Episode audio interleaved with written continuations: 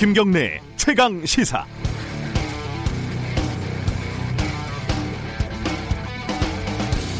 저는 말이죠, 사실 국가기관에 대한 신뢰도가 꽤 높은 사람입니다. 어렸을 때 경찰 아저씨를 존경했고 판사 할아버지를 우러러 봤습니다. 기자라는 어울리지 않는 직업으로 살다 보니까 나쁜 면을 주로 보게 되고, 그래서 조금 삐뚤어졌을 뿐 태생은 원래 그렇다는 겁니다.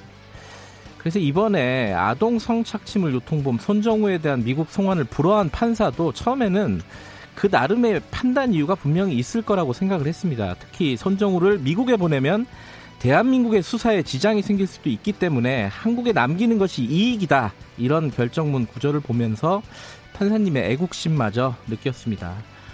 그런데 반전은 대한민국 수사기관은 더 이상 관련 수사를 진행하지 않는다는 사실이었습니다. 강영수 고등법원 수석부장판사님은 도대체 무엇을 근거로 존재하지도 않는 추가 수사를 걱정을 했을까요? 전형적인 책상물립 판결이라고 볼 수밖에 없습니다. 문제의 웰컴투비디오 회원이 4,000명인데 신원이 확인된 게 3,400명, 그러니까 3,000명 넘게 남았네? 이게 끝입니다. 아무도 그걸 수사할 계획이 없는데 말이죠. 더구나 손정우가 한국에 남으면 그 수사에 협력할 거라고 생각했다는 건 순진하다 못해 다른 속셈이 있었던 거 아닌가 하는 의심마저 들게 합니다. 이 판사님이 서울법대 4학년에 고시를 패스하고 법원 행정처를 거친 초초초 엘리트 판사라는 기사를 보고는 책상 물림 판결이라는 심증이 더 확고해졌습니다. 정의 실현보다는, 국민들을 납득시킬 수 있는 판결보다는 본인이 앉아있는 책상 경계를 벗어나지 못하는 엘리트 아재들의 비현실적이고 완고한 논리, 기자가 기레기라고 불리고 검사는 떡검이라고 불리듯이 이런 판결이 계속되다 보면 판사도 곧 기가 막힌 변명을 얻게 될 것 같습니다. 7월 9일 목요일 김경래의 최강시사 시작합니다.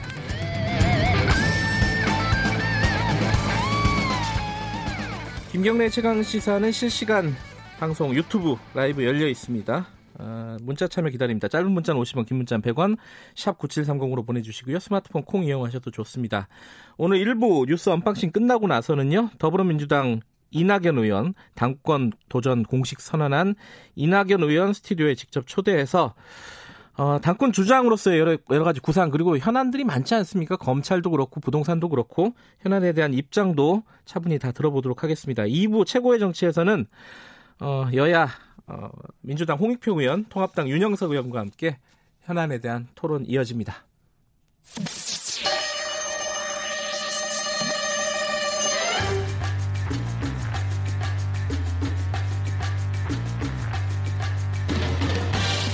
네, 매일 퀴즈를 내드리고 정답 맞추신 분들을 추첨해서 시원한 아메리카노 쿠폰 쏘고 있습니다. 오늘 퀴즈 나갑니다.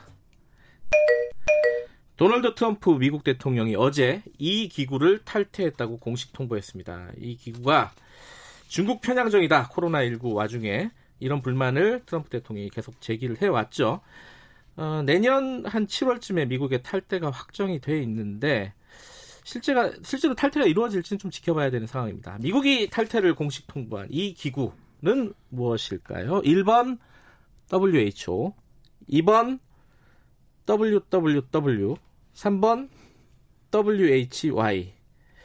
정답 아시는 분들 짧은 문자 50원, 긴 문자 100원, 샵 9730으로 보내주시면 추첨해서 커피 쿠폰 보내드립니다.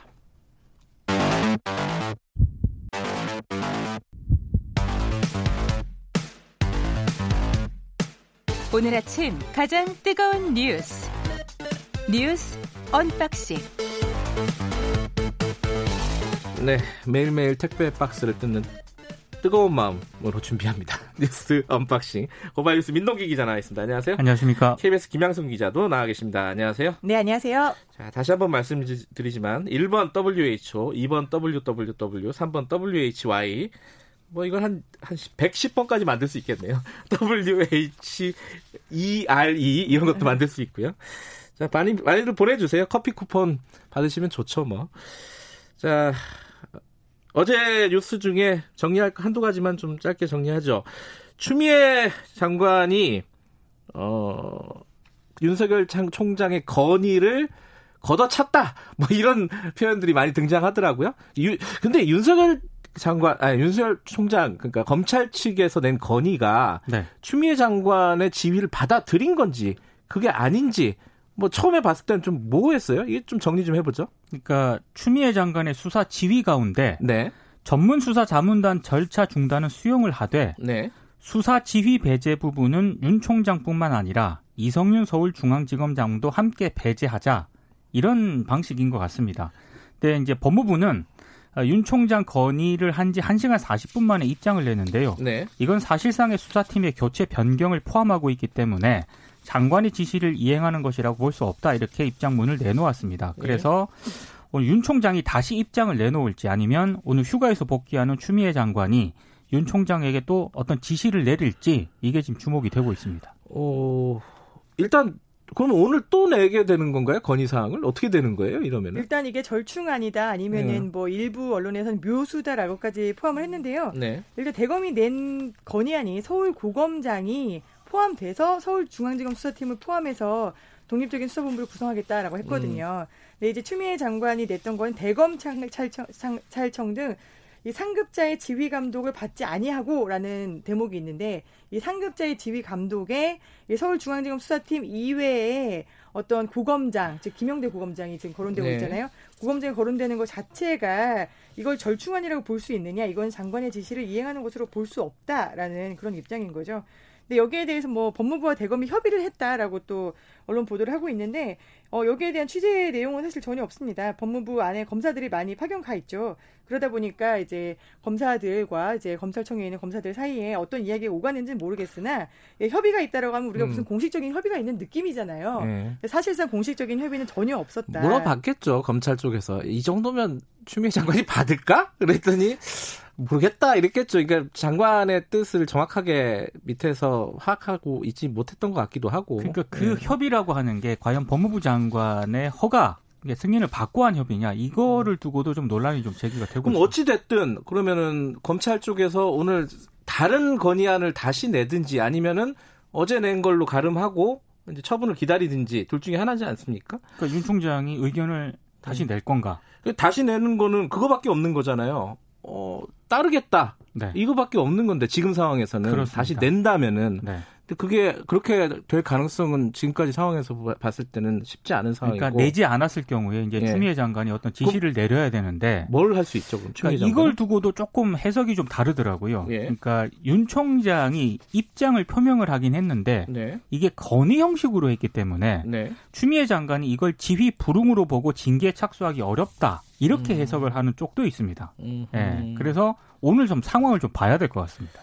맨날 상황을 봐야 돼요, 그죠? 네, 이 과정에서 사실 이게 시작된 게 검언유착 사건이었잖아요. 그리고 예. 윤석열 총장이 들어간 게 자신의 최측근으로 거론됐던 그 한동훈 검사장이 개입되어 있느냐에 대한 여부에 대해서 입김을 행사하려 한다라는 것 때문이었는데 지금 이 채널A 이동재 기자는 수사심의위원회를 또 요청을 했어요.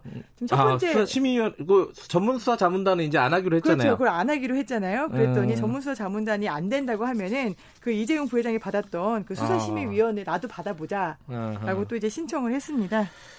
다 할 것 같아요 이제 앞으로는 이게 뭔지 다 알았으니까 뭔가 손을 좀 봐야 될 것 같습니다. 오늘 이건 진짜 오늘 상황을 진짜 지켜봐야 될 것 같습니다. 그렇습니다. 10시 넘어가서.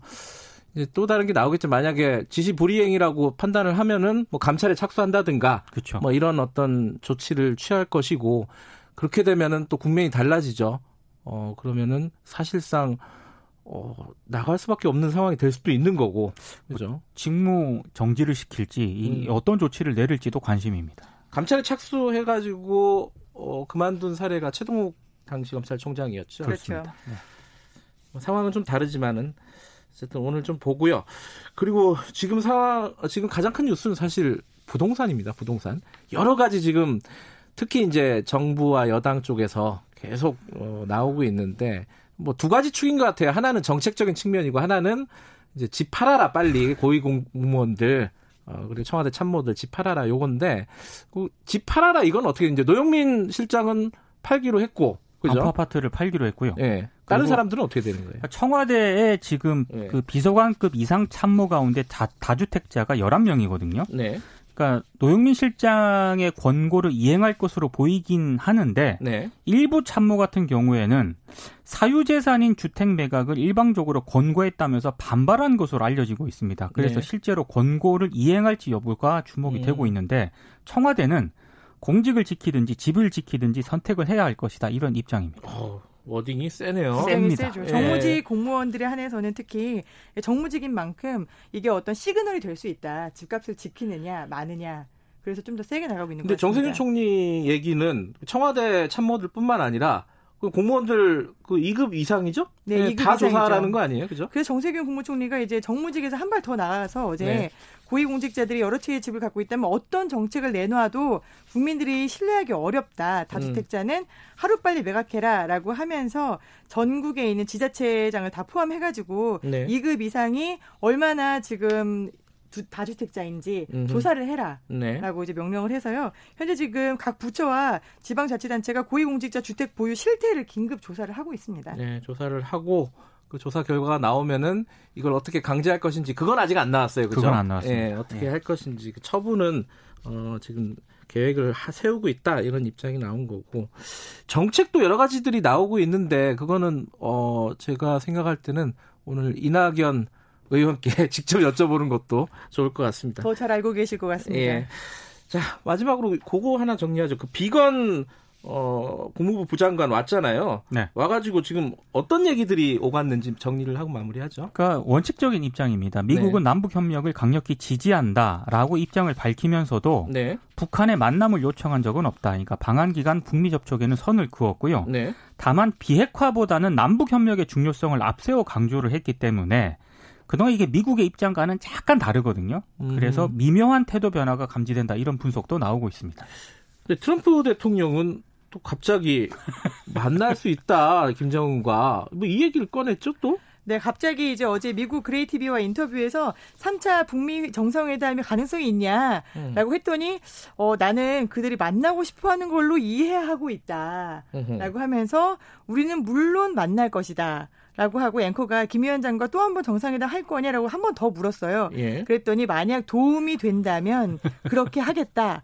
그리고 이게 3차 북미 정상회담이 도움이 될까라고 물었더니 아마도 프라버블리라고 얘기를 하면서요. 나는 김 위원장과 매우 좋은 관계를 맺고 있다. 계속해서 이제 같은 얘기를 하고 있습니다. 좋은 관계는 아직도 맺고 있군요. 이게 도움이 된다는 게 어디에 도움이 되냐가 트럼프 머릿속에 그죠? 대선이 일 가능성이 높은데 그죠? 머릿속에는 그렇게 명시적으로 얘기는 안 하지만 이거 뭐 어쨌든 원칙적인 얘기를 하고 뭐 북한하고 만나고 이런 이벤트는 없을 것 같아요. 그죠? 없을 것 같습니다. 예, 오늘 여기까지 듣죠. 고맙습니다. 고맙습니다. 뉴스 언박싱 KBS 김양순 기자, 고발뉴스 민동기 기자였습니다. 김경래의 최강시사 듣고 계신 지금 시각은 7시 33분입니다.